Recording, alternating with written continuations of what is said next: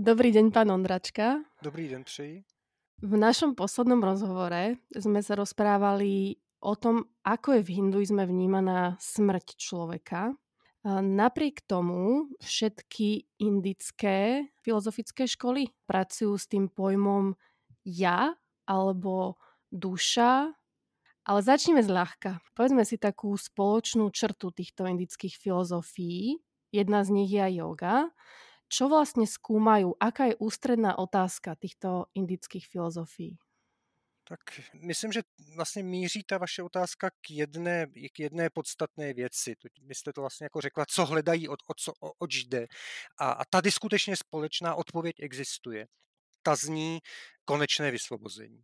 A teď si samozřejmě člověk musí říct, jako vysvobození z čeho, no a tím se dostáváme k tomu opravdu, jak si společnému rámci prakticky všech indických eh, náboženských a filozofických směrů, které v dějinách známe eh, od, řekněme, poloviny, poloviny prvního tisíciletí před občanským letopočtem. A to je koncept eh, přerozování, reinkarnace, převtělování. Indická tradice ho nazývá pojmem samsára. A tomuto přerozování podléhá nějaká, já to řeknu opatrně a ošklivě, entita. A nebo to mohou obsažet, člověk se přerozuje.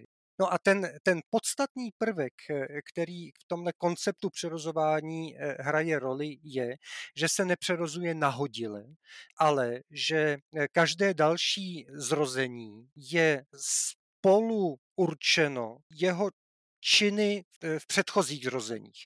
A to je jev nebo prvek, kterému se říká karmanový zákon, eh, nebo zákon odplaty, zákon retribuce. Eh, to sanskrtské slovo karman znamená doslova čin. Ve védském ritualismu to znamenalo třeba jakýkoliv rituální akt, ale v tom techničtějším slova smyslu, to znamená prostě jakýkoliv akt člověka, a teď nemyšleno jenom fyzický akt, eh, ale taktéž slovní nebo myšlenkový, mentální, který, jak přírodní zákon to funguje, že každý takovýto akt nutně plodí nějaký následek. Prostě ať uděl, ať cokoliv fyzicky uděláte, ať cokoliv řekněte, ať, co, ať si cokoliv pomyslíte, to je docela děsivá představa, tak, eh, tak to nutně vytvoří nějaký následek, nějaký plot a tento následek či plot je určitým způsobem vázán na člověka, čili na tu entitu, co se přerozuje. Čili máme tady tyhle ty tři prvky, to znamená jako přerozování, karmanový zákon, který je tedy takto etizovaný, jo, to znamená, když to řekneme velmi prostě, tak eh, když se člověk bude, když bude jednat správně, tak eh, následující zrození budou dobrá, lepší a když bude jednat špatně, tak, eh, tak budou horší. No a teď se dostáváme k tomu, eh, k tomu cíli, tedy k tomu vysvobození. Podle indických představ eh, tento cyklus přerozování je vlastně nekonečný. Čili když by člověk nic neudělal a jen tak jako běžně fungoval, tak se bude přerozovat neustále. Což tedy pro nás na první pohled může vypadat lákavě, že jo? to znamená, že vlastně my už jsme se toho dotkli eh, při tém posledním našem povídání, že vlastně nikdy neumíráme. Jo? Že jako pak člověk nemá, nemusí mít strach ze smrti, protože nakonec jenom dosáhne dalšího nějakého zrození a dokonce ví, že když se bude chovat správně, že dosáhne lepšího zrození. Takže to, to zní celé jako pozitivně až nadějeplně ale to je pro nás, to je postoj nás tady lidí v 21. století v, v bohaté zajištěné e, Evropě, kdežto Indové v polovině prvního tisíciletí před občanským letopočtem někde tady v Magadze v Biháru, kde, kde se tyto myšlenky rodily, zřejmě představa, že se tam budou přerozovat nekonečně, musela být pro ně děsivá. Takže formulovali cíl své praxe, který zněl ukončení eh, tohoto nekonečného řetězce přerozování. Prostě vymanit se z něj. A sanskritské termíny, které se pro něj používají, jsou různé, ale nejčastější je to moksha nebo mukty, což je obojí od stejného kořene. Eh, v buddhistickém prostředí častěji nirvána, ale vlastně různé tradice používaly různé pojmy.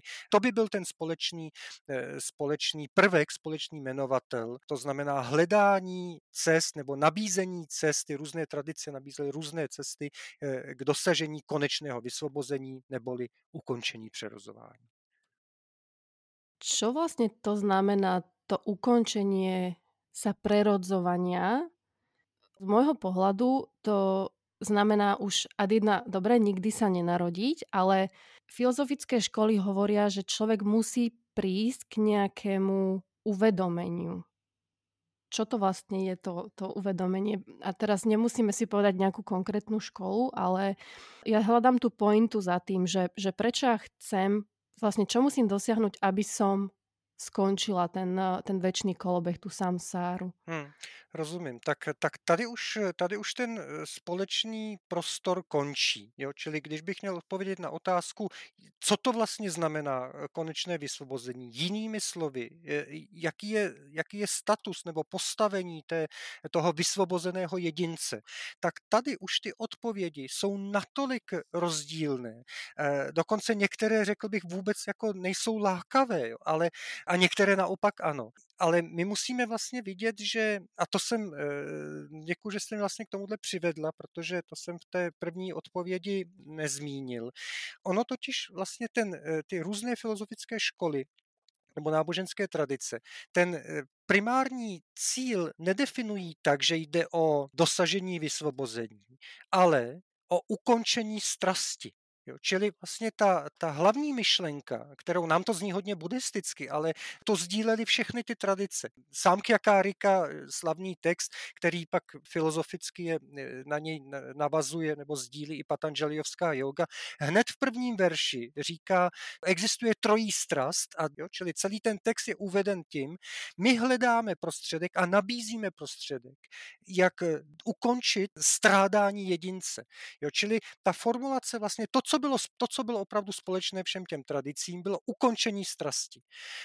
Jinými slovy, eh, vysvobození, ale už nebylo společné to, jak pak eh, si představovali ty jednotlivé školy, v čem to vysvobození spočívá. A ty modely byly opravdu velmi různé. A taky se samozřejmě lišily, lišily cesty. Vy jste zmiňovala to poznání, tak to byla jenom jedna z cest teda všechny ty cesty vždycky nějak jako kombinovaly různé prvky, ale jako obecně na ty různé proudy je rozdělit do dvou velkých skupin.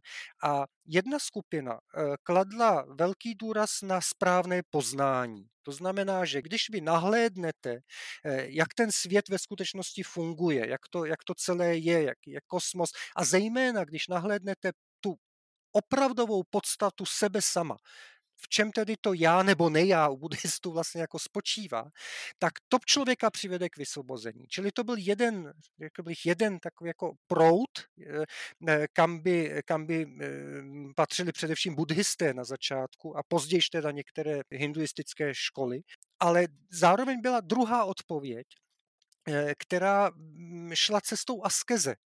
A totiž tam byla ta úvaha, že člověk se přerozuje do té doby, dokud na něm nějakým způsobem ulpívají plody jeho činu. Čili jde vlastně o takovou, jakoby, až si to můžeme představit jako fyzikální, materiální rovinu, že když se vám podaří zbavit se těch plodů, těch následků činu, tak v tu chvíli je ta duše nebo ten jedinec eh, opravdu osvobozen a může tedy odejít tam, kam eh, je, co je tedy jeho cílem. Takže je potřeba se zaprvé zabránit tomu, aby vznikaly nové a další následky činů, to znamená nic nekonat. Jo? A jsme tedy v askezi, že? protože jedině asketa minimalizuje svoji činnost. A druhým krokem pak bylo eh, nějak se zbavit těch již nahromaděných činů. Eh, to, co máme za ty všechna předchozí zrození, co si jako vlečeme sebou.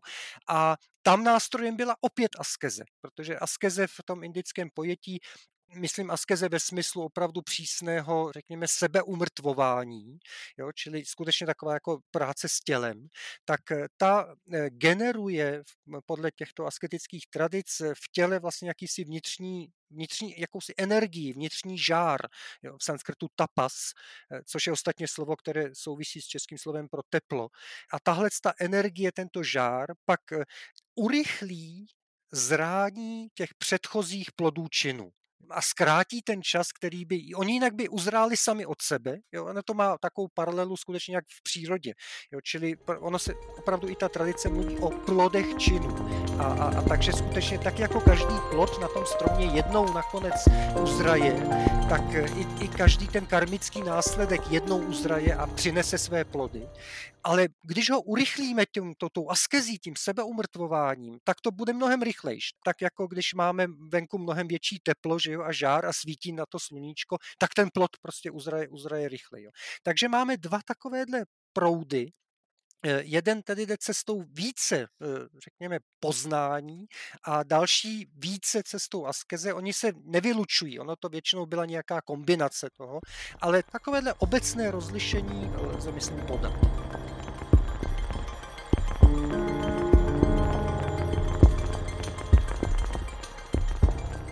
Všetky tieto školy filozofické, keď sa nebavíme o tých nie ja, tých, tých napríklad buddhistických, oni pracujú s, to, s tým pojmom Atman. Teda vo Vedante e, je tuším iba jeden Atman, v ostatných, ostatných školách ich je mnoho. Ale teda čo to znamená, okrem toho, že, že pravdepodobne ľudia, ktorí sa trošku obšmietajú okolo tejto tematiky, tak by to na prvý pokus preložili ako duša. Jasně, tak eh, opravdu, jak říkáte, v nějakém prvním přiblížení můžeme mluvit o duši. A teď zase každá ta škola má opravdu jako velmi, eh, velmi odlišné pojetí. Ale co je těm raným školám společné, je eh, vlastně reakce na tu vlastně jako děsivou skutečnost, že ať děláte, co děláte, tak plodíte následky činu. Jo. A dokud máte následky činu, tak se nemůžete vysvobodit. Jo. Čili to, je, to bylo to první, co se v tom prostředí, eh, odkud tyto myšlenky pocházejí, což, což byla Magadha někdy 6. 5. století před eh, občanským letopočtem, to znamená prostředí buddhismu, džinismu a dalších eh, tradic, které označujeme jako, jako šramané, tak když se tyhle ty myšlenky prosadily, tak pro ty bráhmanské školy, oni na to museli nějak reagovat, že? protože ono by to vlastně jako vedlo k tomu, že cestou k vysvobození je tedy znamená jako stáhnout se z tohoto světa. Jo. Buď, to, buď to teda nějakou přísnou askezí, tak jako to udělali třeba džinisté, eh, anebo alespoň jako odchodem do nějakého, já nevím, prostě založením mnižského řádu, tak jako to udělali buddhisté, ale znamenalo to prostě vlastně jako neúčastnit se běžného života to není představitelné, že vy nemůžete vést stát nebo aby země fungovala s tím, že, že si všichni obyvatelé řeknou, no tak my chceme konečné vysvobození, tak odcházíme si meditovat do lesů eh, a do hor a, a, a končíme prostě s běžným životem. Že? No takže ty brahmanské školy na to museli nějak zareagovat. A oni vymysleli takový fígl, to je opravdu taková vlastně jako fiškuntálie, že dobrá, tak my máme nějakou tu, řekněme, duši, ale ona vlastně za nic nemůže. Čili se, čili se formuloval takový koncept vlastně jako pasivní duše, eh, která je jenom takovým jako svědkem, jo, pozorovatelem, trpitelem, jo, ale ona není aktivním eh, tvůrcem činu. To všechno se vlastně nějak odehrává eh, jako v té, v té hmotě, v té materii, která s tou duší vlastně nemá, nemá co společného. Jo. Čili to je například nauka, kterou má Samkhya yoga, že jo, třeba Patanjaliovská yoga, ale s touto naukou pracují, jak říkám, vlastně všechny ty rané eh, bráhmanské školy, eh, což vedle sámky jogy byla, byla zejména Nyaya a Vaisheshika. To byly dva proudy, které byly eh, v té, v té rané době opravdu jaksi dominantní, protože Vedanta se objevuje na scéně, na scéně až později, tak to zase řeší trošku jinak tu situaci ona už je přece trochu jiná, například v tom, že ty, ty školy, o kterých se zatím bavíme, to znamená Samkhya yoga jako jeden balík, Nyaya Vaisheshika, myslím ty brahmanské školy, ale stejně tak jako džinismus, tak oni jsou realistické v tom smyslu, že nespochybňují skutečnost tohoto světa a nespochybňují existenci duše. Vedanta pak přichází vlastně s dost odlišným pojetím, které se v mnohem ohledu blíží spíše buddhistům, ještě navíc eh, u Vedanty je třeba mít na paměti, že ona sama se skládá z řady odlišných škol a ono, když mluvíme o Vedantě, tak většinou nějak implicitně si myslíme, že mluvíme o šankarovské Advaita Vedantě, tedy radikální monismu, který je výjimečný opravdu ve své nauce v rámci těch ostatních vedantských škol ne, nadarmo se tomu opravdu říká radikální monismus, protože eh, to je škola, která skutečně jaksi eh, je, je na pokraji nějakého spektra těch, těch různých názorů.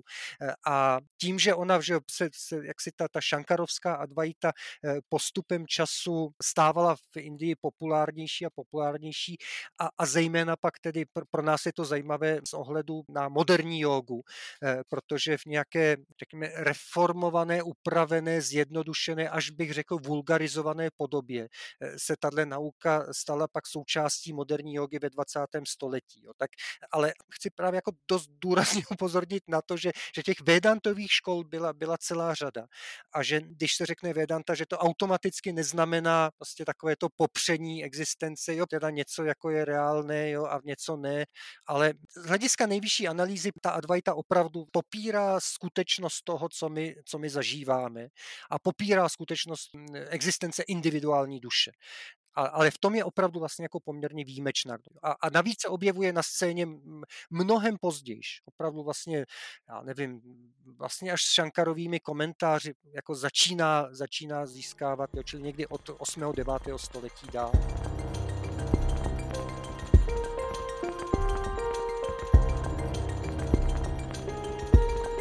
Ale teda je to tak, že v, z hľadiska toho konceptu Atman, toho môjho subjektívneho, pasívneho ja, tam nepatrí, a to je teda aj to, čo sa prerodzuje, tam nepatria ani teda moje emócie, tak. moje myšlienky, moje túžby, moje strachy a tak ďalej. Ano, přesně tak, jak to, je to přesně tak, jak to říkáte. A to je, to je vlastně společné jak pro tu sámky a jogu, eh, tak pro, pro Mňája eh, Vajšešiku eh, to, že, že ten, byť ty koncepty duše jsou v těchto dvou prostředích odlišné, jo, tak Samkhya yoga skutečně má koncept, že duše, teda zde nazývaný Purusha, Purusha. Je, je opravdu jaksi takové čiré reflexivní vědomí. To znamená, opravdu jenom odráží, nazírá to, co se děje, co se děje v té hmotě, řekněme, no, prakrty, eh, kam patří, jak jste říkala, všechny vlastně to, co my bychom řekli jako výkon psíche, jo, opravdu prostě e, emoční emocionálno kognitivné. Tak, mm-hmm. tak, tak. Všechno tohle je, je ve skutečnosti svět, svět hmoty, svět materie. A, a ten Puruša to jenom jaksi pasivně, on se říká v těch textech, že, že jednak je svědek, jo, je pozorovatel, je svědek a je, je i poživatel, jo, je bhoktr, je ten, kdo vlastně jako může mít požitek. Ostatně proto se taky zdůvodňuje, že se to celé děje.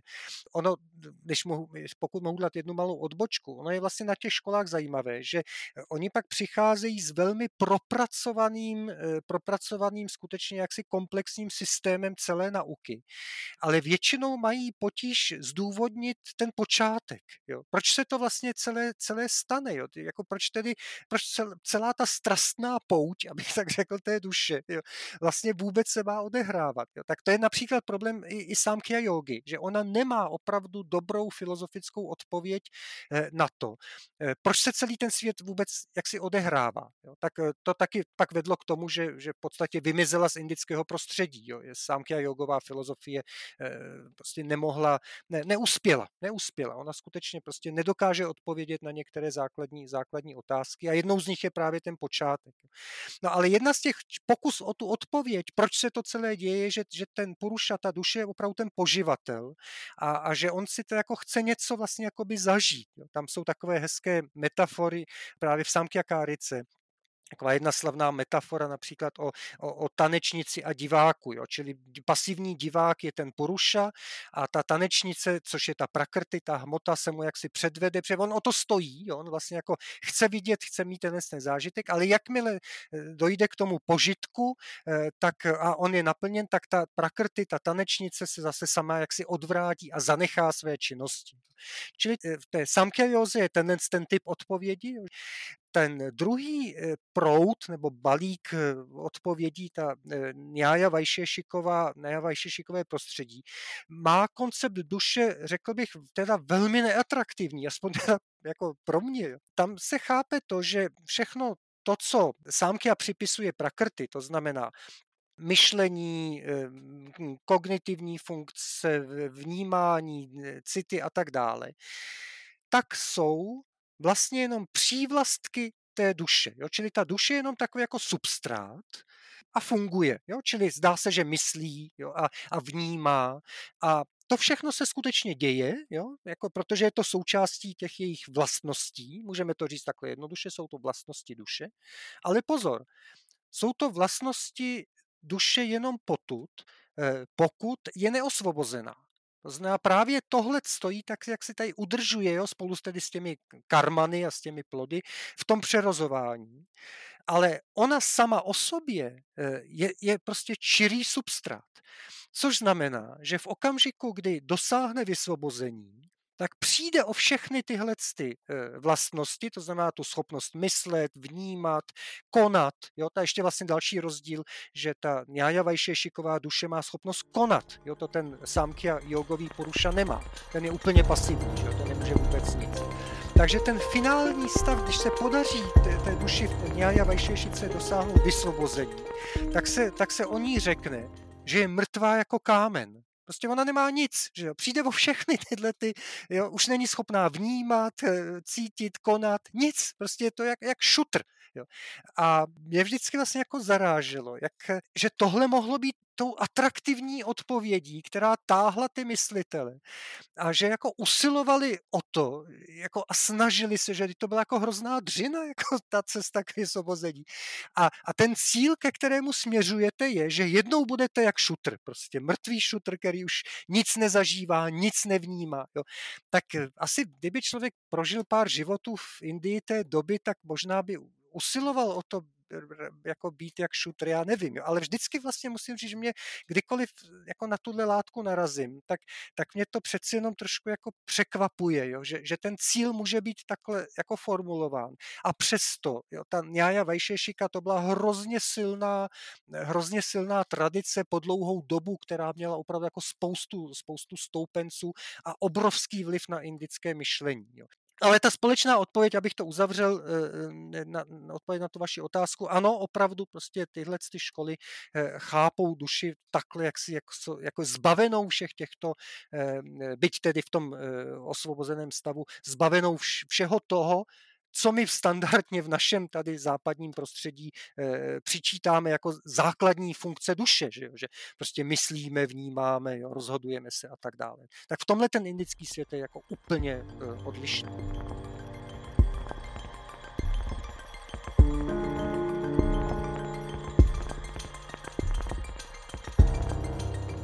No to je práve keď to dáme do takého dnešného kontextu. Ten problém, ktorý my máme z pohľadu samky a jogy je ten, že my neregistrujeme alebo neuvedomujeme si ten rozdiel medzi púrušou a prakrity. Áno, my, my vlastne celý život prežijeme s tým, že ten hnev je môj, táto emócia je moja, toto telo je moje, moje rozhodnutie je moje, ale v skutočnosti to nie je moje a vlastne yoga a samkia nás vedú k tomu, aby došlo k tomuto uvedomeniu cez rôzne stupne. Teda v joge je to cez tú disciplínu tela a mysle, e, v samky je to pravdepodobne cez nejakú kontempláciu, ale kľudne ma opravte. Čiže ta, tam je ten problém, že, lebo mne to potom príde také až také vyviňovanie sa, že však vedia za nič nemôžem, to je len tá prakrity, ktorá mi tu vnúcuje teda nejaké, nejaké myšlienky alebo nejaké konanie.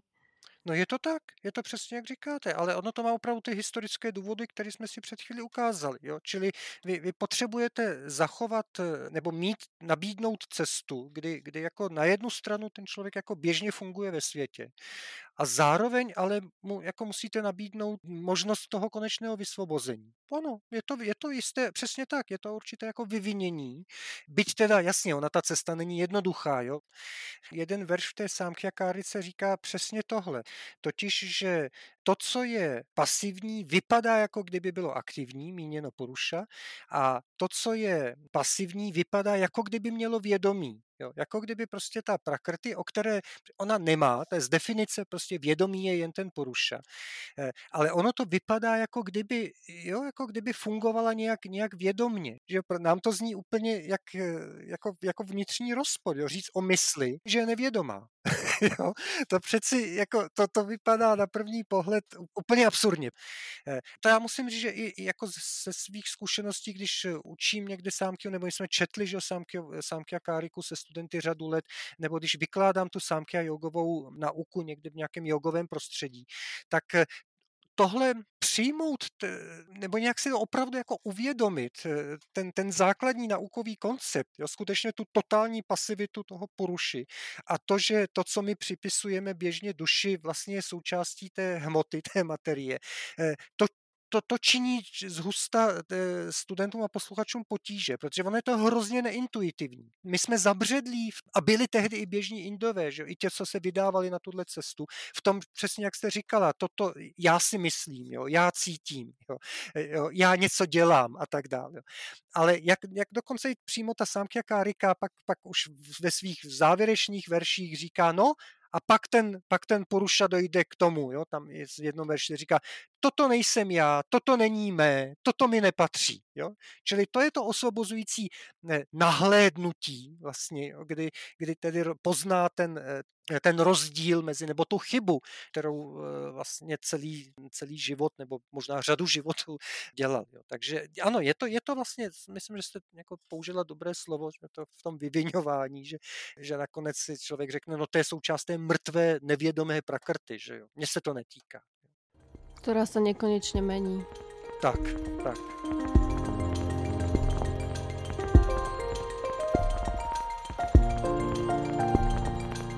A dobre, tak zostaňme teraz chvíľu pri tej Samkhya joge, ale ešte na chvíľočku odbočím teda aj yoga, aj samkia sú dve rozdielne alebo samostatné filozofické školy. Napriek tomu sa často spájajú. Aj vy ste začal vlastne to, tento rozhovor a hovoríte stále samkia yoga, ako keby to bolo jedno, ale technicky vzato sú to dva smery, hoci sú si veľmi podobné, ale majú istý rozdiel. No, uh, to je dobrá otázka, na níž není úplně snadná odpověď. Eh, ta odpověď se totiž zřejmě by se lišila v čase. Po dlouhou dobu, opravdu poměrně dlouhou dobu, možná třeba tisíc let, eh, sámka yoga vlastně byla, byla jedna škola, jedno prostředí, dokonce spíš hlavně jako jenom sámkia. A ta sámkia nikdy nebyla jednotná. My to, co dneska známe, je takzvaná klasická sámkia, která je formulovaná v textu eh, sámkia Káriky, ale v rámci sámkie existovala řada odlišných škol. To je zase vlastně obecně indická věc, ona žádná škola nikdy nebyla jednotná. Jo. Prostě my vždycky nakonec pak mluvíme o nějaké jako ustavené nebo vítězné podobě, jo, nebo dominantní, nebo nějakém mainstreamu. Ale skutečně žádná tradice, já, mě nenapadá skoro nic, kde bych mohl říct, že, že, že, to, že to opravdu tvořilo jako po nějakou dobu nějaký jednotný proud. Eh, ta sámkia byla tak jako ty ostatní školy velmi rozrůzněná. A jeden proud uvnitř sámky byla Patanželiovská yoga. Což eh, se ukázalo, když eh, tedy v, eh, německý badatel Filip Maas proskoumal velké množství rukopisů takzvaných yoga suter a zjistil, že ten text jednak nikdy nebyl tradován samostatně jako yoga sutry, ale vždycky s komentářem a Filip Maas je přesvědčen, že to je autokomentář, to znamená, že jeden člověk sestavil ty sutry dohromady, oni jsou opravdu sestavené, to je ve z velké části buddhistický materiál a, a sám k tomu sepsal sepsal, eh, sepsal komentář a ten text se nazýval Yoga Shastra, čili učebnice, učebnice jogy. A když proskoumal ty rukopisy, tak zjistil, že v naprosté většině, eh, zvlášť těch raných rukopisů, je na konci, že ty indické rukopisy většinou mají takový jako závěr, kterému říkáme kolofon, tak se tam, tak se tam říká, toto je Patanjaliovská učebnice jogy, jo, Patanjala Yoga Shastra, vysvětlení sámky nebo výklad sámky, jo, sámky a pravačana. Takže skutečně je zjevné, že, že ten text sám sebe eh, chápal skutečně jako jednu výkladovou linii uprostřed eh, nebo v rámci sámkyové, sámkyové filozofie.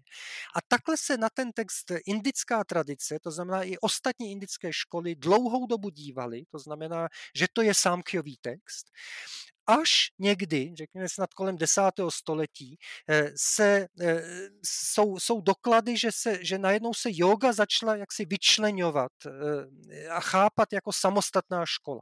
Ona má některé odlišnosti oproti té klasické sámky, ale, ale pořád je to opravdu tak blízké, že, že myslím, že vlastně jako na místě i dnes mluvit stále o sámky a józe, protože ta nauka je, já nevím, z 95% procent totožná, ale máte pravdu, že v některých těch klasifikacích pozdějších yoga byla vyčleněna od, od sámky a mluví se o ní jako o samostatné, o samostatné škole.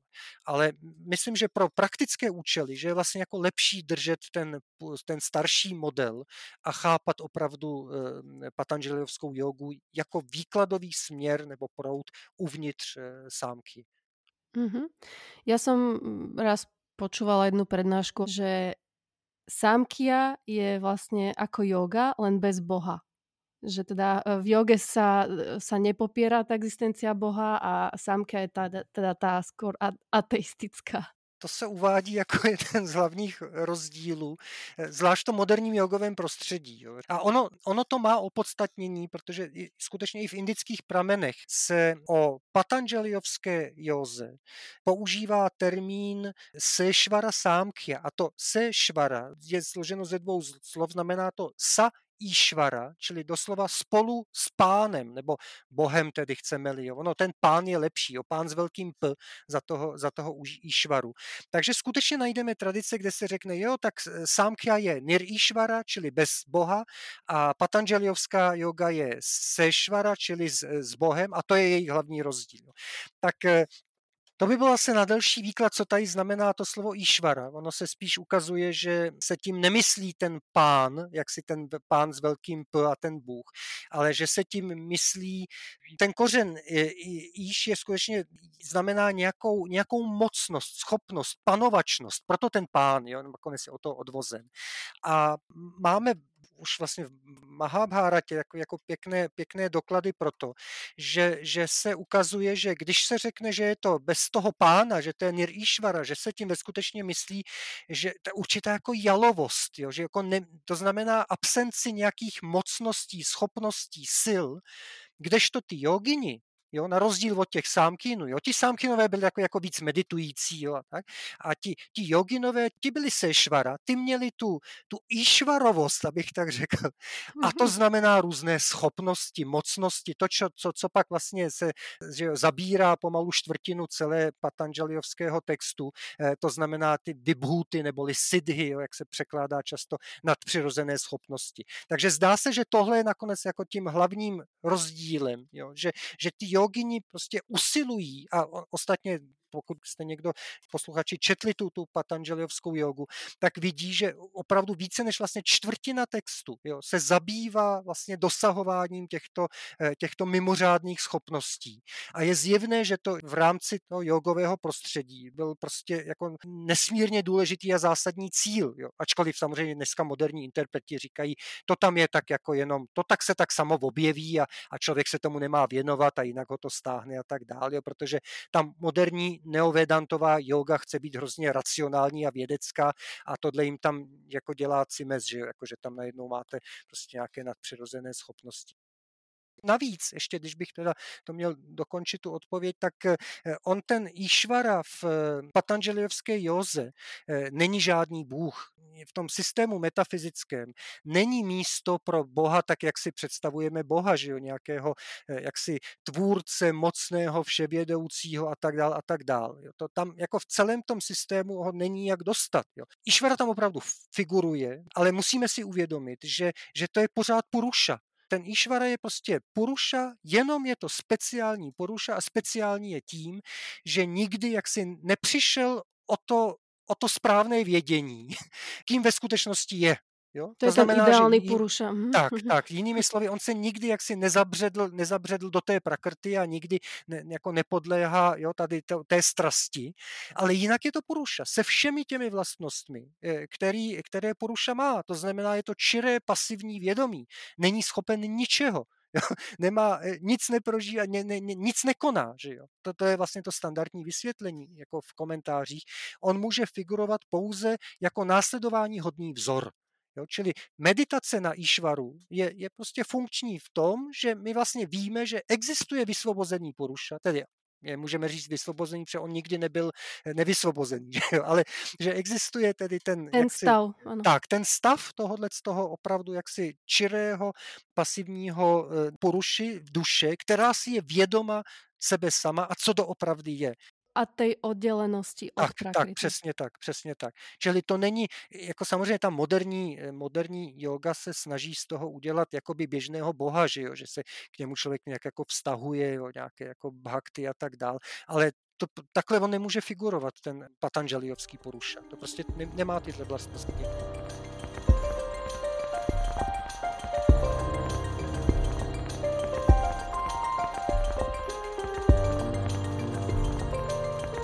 Začína sa to tu trochu podobať na takú školu sanskritských pojmov, ale oni sú veľmi dôležité alebo aj zaujímavé pre pochopenie tej cesty. My sme sa bavili teraz o Puruši a Prakriti v Samkhya joge. A je to teda tak, že, že v Samkhya joge sa pracuje s Puruša a Prakriti a potom v ostatných tých filozofických školách sa pracuje s tými pojmami Atman a Brahma. A to je tiež veľmi zjednodušená otázka, ale to vás má podnecovať eh, k, k tej odpovedi. Je to ako keby, že synonymum Puruša Atman a potom hmm. Prakriti a Brahma? E, takhle, e, synonymum bychom mohli říci, že je Puruša a Atman. Jo, to je prostě jako to, která škola používá, který pojem, jo, je, je vlastně, a, a většinou dokonce jich používají jako víc naraz. Jo, jako dobře, tak v té sámkě Joze je Puruša dominantní, ale taky prostě najdete v sámkovém textu Atman. Čili není rozhodující, jak se jmenuje, jo, jak se mu v té tradici říká, ale jak je ta nauka, jak je ta metafyzika postavena. Pak se to liší. Ale jak se, jak se, jak se mu říká, z toho, z toho člověk nic nevyvodí. Jo. Jako mm-hmm. myslet si, že když se někde použije Puruša, takže to automaticky znamená jo, nějaké sámkyové pojetí Puruši. Ne, to vůbec ne. To jen to by naopak bylo, bylo zavádějící. Ta, Druhá část vaší otázky, jestli eh, totiž eh, ten, abych tak řekl, ten zbytek, jo, to zná prakrty nebo, nebo brahma, tak tam se to už, tam, tam je to mnohem složitější. A ale vlastně zase bych z toho mohl jak si to eh, téměř utéct tím, že bych vám řekl, no to záleží prostě podle toho, v které škole. Jo. A v té, v té, v té Samkhyoze je to jasné, že jo, tam máme tyhle ty dva opravdu světy, ten jako vědomý e, svět těch porušů a nevědomou jednu prakrty. To je ještě další rozdíl, že prakrty je jedna, byť se různě jak si proměňuje, má různé podoby, když to porušuje nespočetně, každý je, každý je individuální. Jo. Ale když pak jste zmínila vedle toho, jak si Atma a Brahma, tak to jsme, to jsme v úplně jiném světě. Že? To jsme úplně někde, nebo teď záleží ještě, v který z těch světů si vybereme. Tak si vyberme jeden svět, alebo dva který, světy abych to vztáhl třeba k Joze, tak že jo, dneska eh, se pracuje s, tou, jakoby, s tím neovedantovým pojetím, eh, které tedy stotožňuje Atma a Brahma. Prostě tím, že je, to, že je to tedy jaksi monistická nauka a chce říci, že jediné, co doopravdy existuje, je nějaká nejvyšší skutečnost, jediná pravda, čili Brahma. A to, že se nám to jeví jako mnohé, jo, že my tady zažíváme pluralitu eh, tohodle materiálního světa, kolem nás, jedinců, individuálních duší a tak dále, to je plod naší nevědomosti. Mm-hmm. Že ja som niekto iný, ako ste vy a že ďalší ľudia sú oddelení odo mňa. Tak, my si to mm-hmm. tak myslíme. Jo, jo, jo, jo. Ono to tak napovídá, že jo. Prostě ty naše smysly nás k tomu vedou, jo.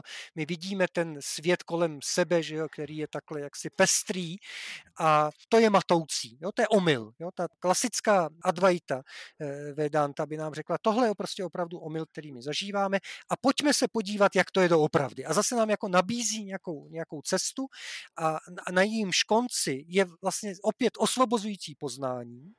A to osvobozující poznání spočívá v tom, že zjistíme, že, že ta pluralita, ta mnohost, kterou zažíváme, je opravdu zdánlivá, že není skutečná, že se nám jenom tak jeví, ale ve skutečnosti existuje jediná, eh, jediná skutečnost a, a, a to je toto Brahma. Že Atman je vlastně Brahma. Na rozdíl od těch dualistických smerov, které tvrdí, že skutočnosť je taká, že Puruša je oddelená od prakrity. Tak, tak, tak, přesně tak. Přesně tak. Jo? Čili, čili pak ten výsledek je, že zjistíte, že vy vlastně neexistujete jako, jako individuum. Jo? Že, že, že prostě, to, je, to je pojetí Advaita Vedanty, jo? které se vlastně prosadilo že v tom jogovém prostředí eh, ve 20. století, ještě jako v mnohem opravdu v zjednodušené podobě, ale znova zdůrazňuji, je to prostě jenom jeden z proudů té, té, té Vedanty. Jo? Ty, ty mnohem vlastně, jako řekl bych, zajímavější a živější v Indii, to byly jiné podoby Vedanty. Jo? To byly prostě podoby, které opravdu byly součástí součástí nějakých jako žitých náboženství a jsou do dneška vlastně. Jo.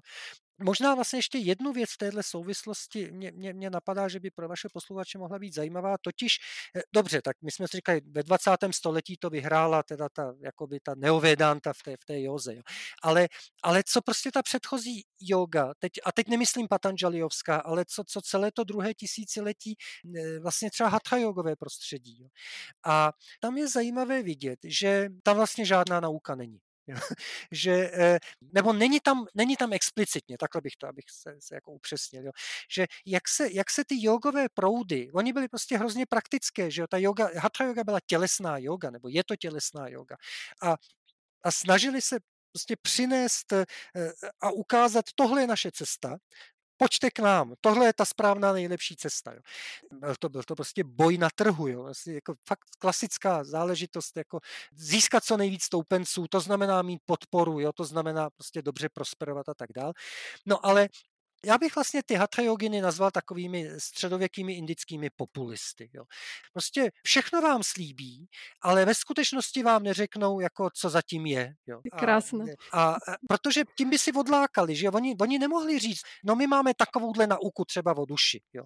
Pak by jste našli nějakou část lidí, která by s tím souzněla a většina ne. Jo. Při té pestrosti, která v tom eh, že v druhém tisíciletí, když se hatha yoga objevuje na indické scéně, nějaké 11. 12 století, eh, tak ta pestrost těch škol, eh, jak naukových, tak náboženských, že, znamenala, že vy kdybyste se k něčemu přihlásili, tak si strašně zúžíte jako možnost získat ty stoupence. Jo.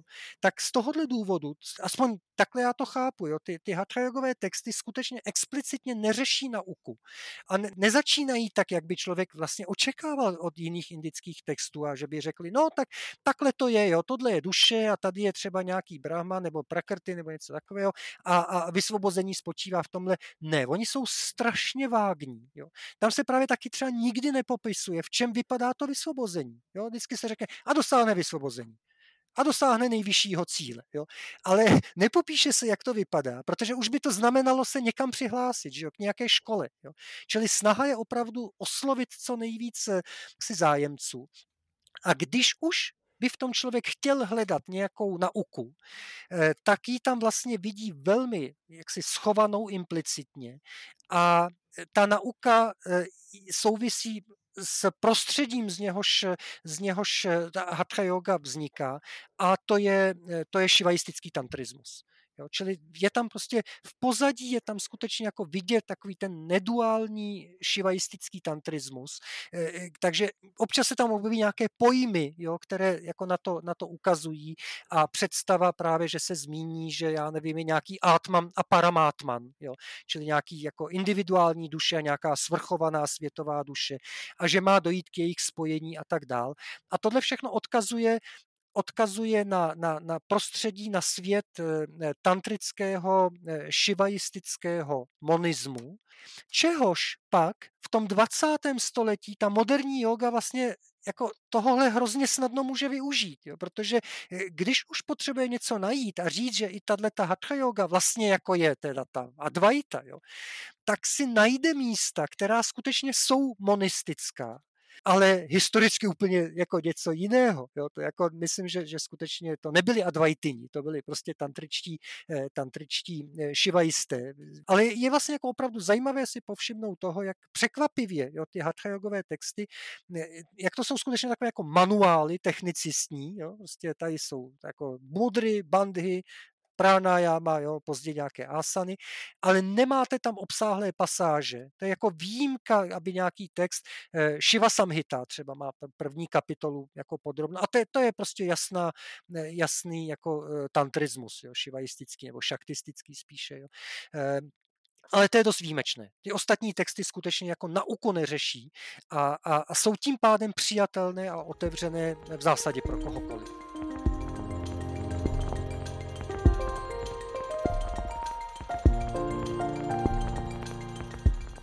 Ten koncept reinkarnácie aj karmanoho zákona je taký v dnešnej dobe podľa mňa jeden z najtypickejších črt tohto priestoru hinduistického alebo indického, ale nebolo to vždy tak. Ten pojem karma ani reinkarnácia neexistovalo vždy. Ono sa to tam nejakým spôsobom objavilo a, a postupilo to natoľko, natoľko silno v tej spoločnosti, že vlastne celý svet e, to berie ako samozrejmosť, že to tam bolo odjak živo. Je to tak a to jsem rád, že jste vlastně tu otázku otevřela, protože dnes už se aspoň na ní dá nějak jako odpovědět. Jo. Nebo e, existuje, řekněme, dobrá, přijatelná, plauzibilní hypotéza, jak se to stalo. Jednu stranu e, védské náboženství, my máme velké množství védských textů, byť tedy jsou ritualistické, ale stejně jako leco z nich lze vyčíst. No a tam o žádném přerozování není řeč, nebo o nějakém karmanovém zákonu, prostě nic. Jo.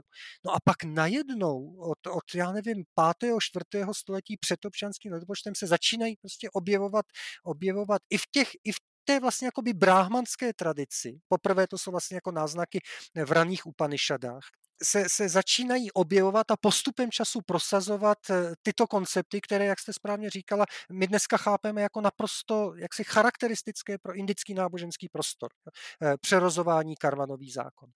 A, a otázka byla, jak je to možné. My samozřejmě odpověď neznáme, to, to bych jako řekl na úvod, ale ta hypotéza, teorie, s kterou dneska pracujeme, s tou přišel jeden významný eh, holandský indolog Johannes Bronkhorst v roce 2007 publikoval svoji knihu a ta kniha se nazývá Greater Magadha. Magadha je název oblasti v Indii, čili východní Indie.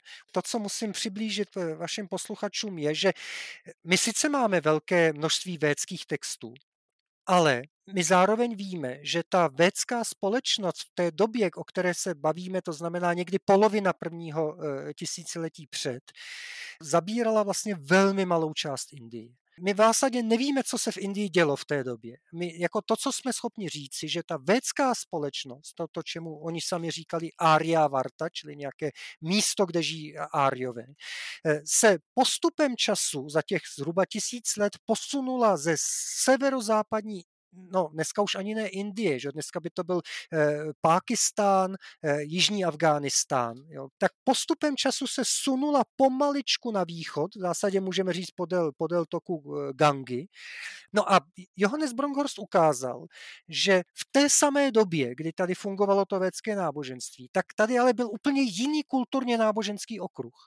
A to byla právě ta takzvaná větší Magadha, ta Greater Magadha, kde existovalo jiné náboženství, jiné myšlenky, jiné prostředí. To prostředí se nazývá eh, šramanské, čili ti nositelé toho náboženství byli takzvaní šramané, což byli potulní asketové, kteří znali tyto, tu, tento koncept eh, přerozování a karmanového zákona a usilovali eh, o konečné vysvobození.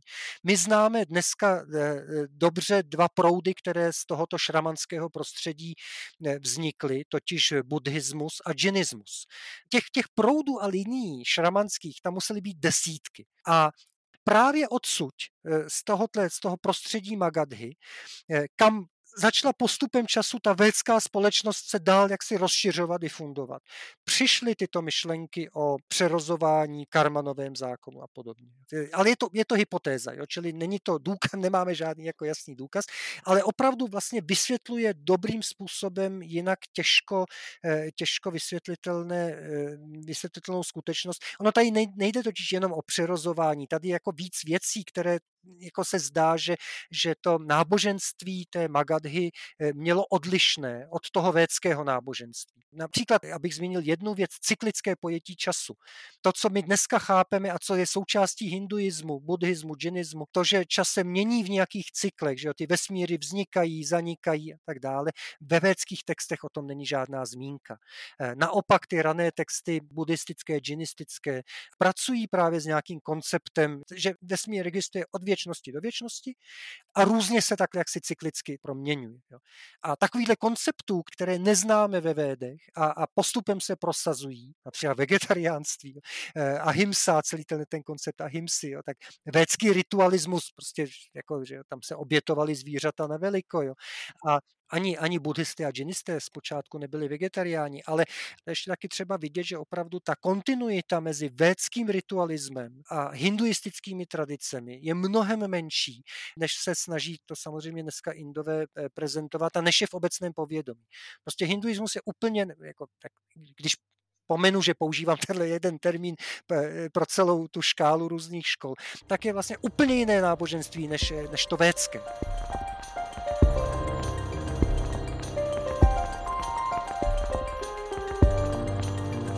Patanžaliovská yoga predpisuje tých 8 stupňov alebo 8 dielnú cestu a štanga yoga. Teraz hovoríme o tej 8 dielnej ceste, nie o predpísanej sérii podľa Patabi Joysa.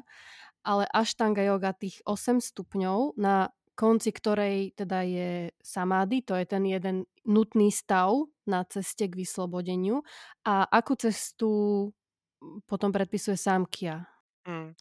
Eh, než odpovím na tu vaši otázku, tak eh, vás asi zklamu a vaše posluchače. Ona ta, ona ta osmidílná eh, stezka, která Patanžaliovská, ta aštanga, která vede k samádhy, vede k samádhy takové jako druhé kategorie, které není osvobozující v něm prostě není možné zažít, eh, dosáhnout osvobozujícího poznání. Eh, není možné stotožňovat samádhy, rovná se konečné vysvobození. Samády je prostě stav, eh, kdy mysl nemá žádné obsahy, nebo záleží prostě na jakém, o jakém typu samády bychom se bavili, ale je to prostě jako nutnou podmínkou, tak bych to řekl. Jako samády je nutnou podmínkou k tomu, aby došlo k tomuto osvobozujícímu poznání. Ale nerovná se toto osvobozující poznání. Ale to je opravdu takové jako samádhy druhé kategorie, abych řekl. A, a to z toho důvodu, protože celá ta aštanga vlastně míří právě k těm nadpřirozeným schopnostem. Jo, čili cílem aštángy je, je, je vlastně, ono to pak, když vidíte to v tom textu, tak to jako pochopíte, že to tvoří ten celek. Jo. E, že jo, ta, ta kapitola, ta, ta třetí kniha, ta Samadhipáda, která se věnuje těm, já nevím, já, já nerad používám ten termín nadpřirozené schopnosti, ale, nebo mimořádné schopnosti, většinou raději tomu říkám tělesné dokonalosti, protože ono to není nic nadpřirozeného, je to něco, co máme nějak v potenci, jenom to je potřeba rozvést. Jo. No, tak ona pracuje že, že jako s, pojmem nějaké soustředěné koncentrace, jo, samyama, eh, na určité prvky a vždycky díky té samyamě na, na nějaký prvek pak ten jedinec něčeho dosáhne. No a ta samyama že jo, se, se skládá z těch posledních tří e, částí té, té osmi dílky. Jo, to, to znamená tě, e, samády, e, dhyana a dhárana. Takže vidíme, že vlastně ta aštanga kulminuje v této soustředěné koncentraci. Zase jsou problémy, vlastně, jak překládat ten pojem samyama, který, který pak samyama na určitý prvek, že jo, většinou je to nějaká konkrétní věc, ale třeba i v těle nebo mimo nás, pak k něčemu vede k nějaké nějaké té mimořádné schopnosti.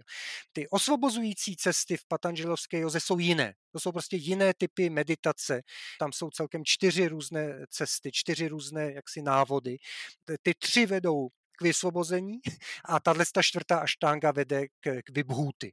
Jsou, jsou to prostě meditační techniky, v zásadě buddhistické, jo, které vedou eh, k, sama, k těm různým druhům samádhy, jo, sampražňáta samády, asampražňáta samády, a nebo pak je tam ještě jako samápaty, že čili to je další vlastně taková buddhistická technika.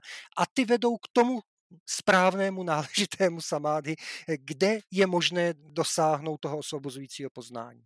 Jo, tohle to samády osmidílky, ono se o něm říká, že je vně toho správného prostě eh, samády, jo, jako toho, toho no, jsem říká, nirbídža, eh, tak, eh, tak to, to je jenom vlastně na upřesnění, že ta aštanga jejím cílem, ačkoliv ta moderní yoga dneska říká přesně opačnou věc, že, jo, že jak už jsem to jednou dneska zmínil, na ty, na ty, na ty sidhy nebo na ty vybhuty, na ty nadpřirozené schopnosti, ty, ty vůbec s jogou nemají co společného, to se tam, to jsou jen takové, jak oni to zdůvodňují, že jenom jako nutné přirozené důsledky postupu na cestě. Jo. No, tak na to, že to jsou přirozené důsledky a věnuje se tomu už víc než čtvrtina textu. Eh, když, když se na to opravdu jako podíváte pořádně, tak vidíte, že, že, že, že skutečně ta aštanga eh, kulminuje v tomhle tom. Jo. Ale ta vaše otázka spočívala, spočívala eh, v čem spočívá cesta, cesta sámky. Tam je to zejména zejména správným, eh, správným eh, poznáváním. Jo? Čili Sámkia se věnuje, zvlášť jako z prvních řadů veršů dopodrobna, eh, vlastně to, čemu se říká jaksi epistemologie, to znamená nauka o správném poznání. Jo? Čili jak přivíst nás, jedince, k tomu, abychom poznali věci, jak doopravdy jsou všechny indické školy začínají tím, že řeknou, jaké jsou, my to používáme, překládáme ten termín prostředky platného poznání. Jo. A aby se vůbec nějaké indické školy mohly začít spolu bavit, tak první, na čem se museli dohodnout, bylo, řekli, tak co vy uznáváte? Jo. A, a jedni třeba řekli, no tak my uznáváme smyslové vnímání. Jo, to uznávali skoro všichni. Jo. Tak prostě hold, věříme tomu, co vidíme a, a pak se, pak se ještě řekli, no tak eh, dobrý, ne všechno je možné poznat smysly, tak ještě my pracujeme s vyvozováním, jo, že prostě jsem schopen si něco z něčeho vyvodit. Jo, takový slavný příklad, prostě když eh, eh, vidím na kopci kouř, tak ačkoliv tam nevidím ten oheň, tak na základě nějakých logických kroků si vyvodím, že na tom kopci musí být oheň a Třetí, který má Samkhya yoga, je autoritativní tradice. Protože ono ne všechno, eh, jak si vyvodíte. Jo? Je to prostě tak, že to, že existují, já nevím, jak v těch komentářích se dávají takový příklady, jako že existují apsarasy, nebo že Indra sedí v nebi, jo? tak to nevymyslíte. Jo? To prostě opravdu, takže hold, musíte spoléhat na autoritativní slovo, autoritativní tradici. Jo. E, Ágama, vačana jsou proto různé, různé termíny. Ale ta tradice se s tím snaží pracovat velmi opatrně a snaží se většinu věcí opravdu vyvodit. Jo. Protože tak porušu taky nevidíte, že jo? Jako porušu prostě nemůžete, a co, ono ani nějak prakrty, ono ani ahamkáru, ani manas, nic z toho prostě vlastně není smyslově vnímatelné. Takže, a to, co skutečně ta Sankhya Karika dělá, ona vyvozuje existenci a vlastnosti těchto všech prvků své nauky. Jo? Čili nakonec ukáže, prakrty je taková a taková z těch a těch důvodů. Poruša je takový a takový. Jo? Čili o, jako to vyvozování v sanskrtu anumána, to je ten vlastně jako klíčový prvek, eh, který nabízí eh, sámkia jako cestu k vysvobození. Jo? Čili to, že vy budete vlastně náležitě, eh, prostě vám předloží cestu správného poznání. Jo.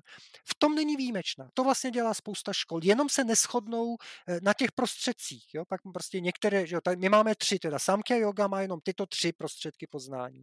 A pak některé školy jich mají mnohem víc, různě se to zmnožuje, jo. pak některý říká, ne, ne, ne, to je jenom podmnožina a podobně. Kolem toho je obrovská debata, zejména pak od pátého století, když tohle bylo centrem debaty mezi brahmanskými školami a buddhisty. To je jako opravdu, prostě to jsou ty nej, řekl bych, nejkomplexnější, nejdůkladnější plody indické filozofie, eh, které vznikaly tak mezi čtvrtým, sedmým, osmým stoletím, se týkají právě otázky poznávání. Prostě jak víme, co víme. Jo, ono, to, ono to opravdu není triviální věc. Jo, tak západní filozofie se s tím doteďka různou cestou vyrovnává. Ale protože prostředkem ke konečnému vysvobození je poznání, no tak je jasné, že, že proto se tohle stává klíčovou otázkou. Jak vůbec poznáváme a jak zabezpečit, eh, že to naše poznání je opravdu správné. Eh, jo, že nepodléháme nějakým omylům, jo, že, že si špatně něco nevyvozujeme a tak dále. Čili tohle bylo opravdu jako dominantní téma indické filozofie, nebo bylo, je, z pochopitelných důvodů.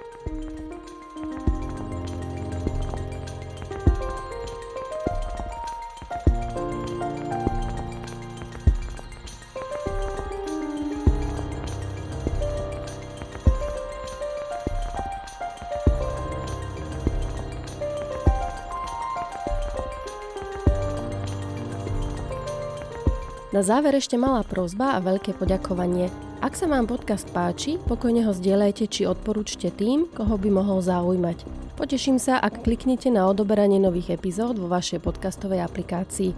Nápady na novú tému či hostia mi môžete poslať cez môj Instagram na rdk počiarkovník yoga. Ďakujem za počúvanie.